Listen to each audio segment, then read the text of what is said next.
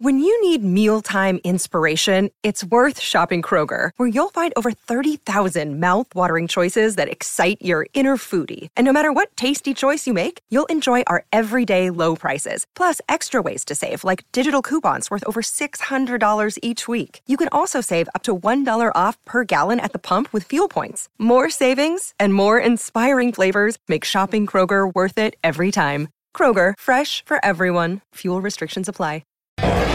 Been sixty years since a driver has won in their series debut. Well, through turn eleven, Shane Van Gisbergen has been perfect.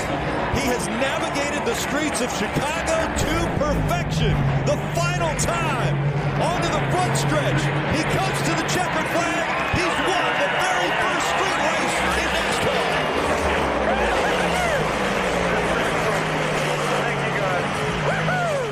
That was one of the big stories in motorsport this year. Welcome back to the program. He didn't win the V eight title in his swan song, Shane Van Gisbergen, but at his first attempt at a NASCAR race, a street race, he won. Uh, Tim Hodges joins us to review a big year in motorsport, both domestically and internationally. Hello, Tim. G'day, Julian. I like the fact you're uh, winding up the West Aussies about their test crowds. That's good. Been good listening so far. Do, do you really think there was sixteen thousand there yesterday, Tim? No, not at all. Well, the ground must hold one hundred thousand if there were sixteen thousand there. Anyway, that is another argument, and we are fearing backlash from over West if we keep talking about that. Now, I'm assuming that performance from Shane Van Gisbergen uh, sits pretty highly on uh, someone that had a pretty good year in motorsport. Uh, well, it's, um, are we going through your order as you, you yes, we are. Me, or... That is correct. Yeah, so, uh, so, no, it was an absolute highlight, that moment for him, and let alone the fact that he won a Bathurst, another Bathurst one thousand title, finished second in the Supercar Championship. But um, it, he was able to take a punt to go to America. Um, and, and for that, you have to thank the likes of Scott McLaughlin and Marcus Ambrose, who have opened doors that never existed for Aussies and Kiwis to be able to go to America and force their way in. And he got what was a guest drive in that opening, that NASCAR had never had a street race. It was in the streets of Chicago. And he went and dominated and won the thing. Um, first time in six decades, a rookie has won a NASCAR race. So it, it's opened up his career. The fact that, um, you know, at the start of this year, he never would have thought it would be even possible for him to be looking at a career in America full time from twenty twenty-four. But that's exactly what he's doing. So he's bid so long to, to supercars. He leaves as a multiple series champion, a multiple Bathurst one thousand winner. And from Feb next year, he starts his NASCAR journey at the, the biggest and most daunting super speedway of them all at Daytona International Raceway, which will be a great watch throughout the next few years to see if he can get his head around these stock cars that go close to four hundred kilometres an hour around and around in circles. Yeah, he's been an all-time great in the sport of V eight supercars. So who else would put their head on the pillow at the end of the year, Tim, and go, that was a pretty memorable year for me? Well, I think um, one in Australia and one abroad. So Brody Kostecki, the, the new Supercars champion, I don't think anyone was more surprised than Kostecki and his Erebus team that they were able to, to conquer Van Gisbergen and his all-conquering Triple Eight team. Um, he'd never even won a race before this season had started. Uh, his first race win didn't come until the streets of Albert Park at the Grand Prix where the Supercars were a support category. Um, it's what made it that uh, made it such a surprise for him to be able to to hold his nerve, to beat a, an all-time great in Van Gisbergen in what is basically a privateer team at Erebus. So I, I think he was the feel-good story for supercars, which I'm sure we'll get to a little bit later on. They had plenty of problems um, both on the track and off the track supercars, but but Brody Kostecki becoming um, uh, the maiden champion, I, I think was a great story. And, um, you know, he will be, it's set up with Van Gisbergen leaving, with McLaughlin having gone a couple of years ago, Whincup having retired a few years ago, you know, it, the stage is now set for, for the Brody Kostecki era, and I think it started this year. So you think he could be quite dominant in the next few years?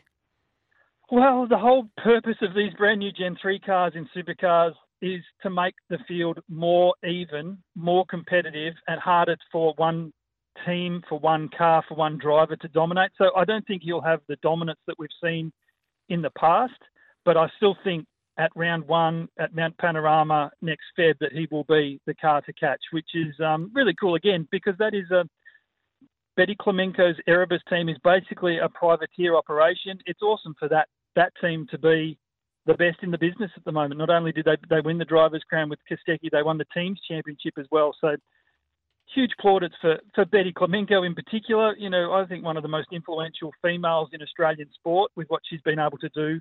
And she's a massive petrol head, and she's tipped a lot of money in, and she's had unbelievable results in Supercar. So to answer your question, I think he'll be the man to catch. I don't think he'll have the dominance of the Van Gisbergens, of McLaughlins, of the Wing Cups, you know, of the Scaifes in the past, but I, I still think he'll be the favourite for next year's title.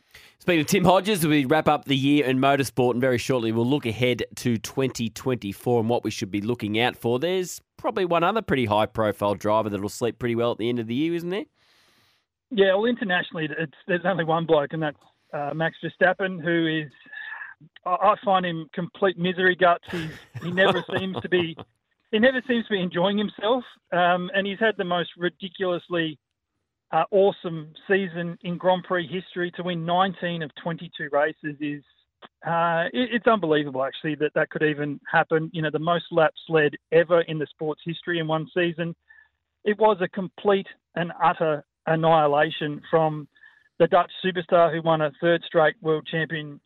And his Red Bull car is a rocket ship, and good luck to anyone trying to stop him continuing on, because he is um, he's got unbelievable confidence, and he just wears down everyone else. I mean, even look at his teammate Sergio Perez, who was able to win a couple of races, but um, by the end of it, you know, he was completely cooked, because it's just it's an arduous thing to keep up with Max Verstappen, who is, I think already, and he's only in the very early stages of his career. He's already in the same realm of Ayrton Senna and Michael Schumacher and Lewis Hamilton, and he's on the way to beating all of their records if he can continue the dominance which he has this year, which I fear he will across the next couple of years, because they are they are in a different postcode, that Red Bull team, to everyone else. Yeah, dominant, ridiculous this year. So who would be more than happy for twenty twenty-three to end?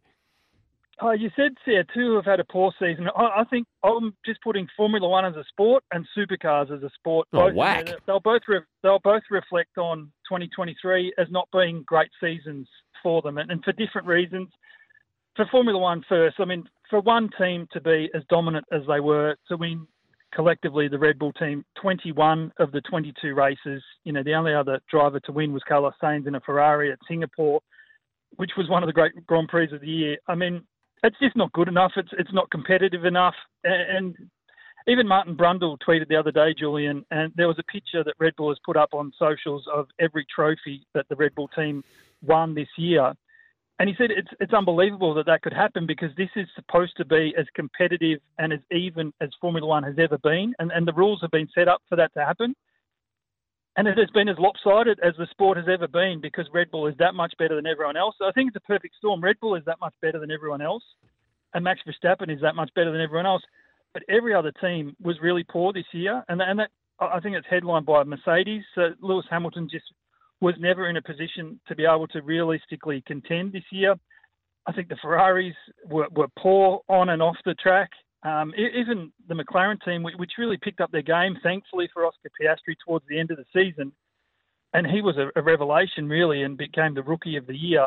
But at the start of the year, the McLarens were they were a laughingstock. So um, I think the sport of Formula One needs its teams to bring a better game, to pull their socks up and just be better next year, to take the fight to Red Bull, because we know, we know Red Bull will turn up with a, an unbelievably competitive car, and they've got the best driver by a street in the field at the moment with confidence high. So the others just have to bring a better game. Um, otherwise, we'll we'll have, and I fear that we'll we'll have, you know, a whitewash like we did this year, which is not healthy. No one wants, um, and you knew all along, especially in the second half of the year, that Verstappen was going to dominate yeah. and was going to win the races, was going to be on pole position, and that's exactly how the second half of the season played out. So nobody wants that in their sport, and if Grand Prix wants to continue to thrive in popularity, it can't afford to have that. So Oscar Piastri is certainly one to look out for in twenty twenty-four. Who else are you looking forward to, or who else should we be looking out for next year?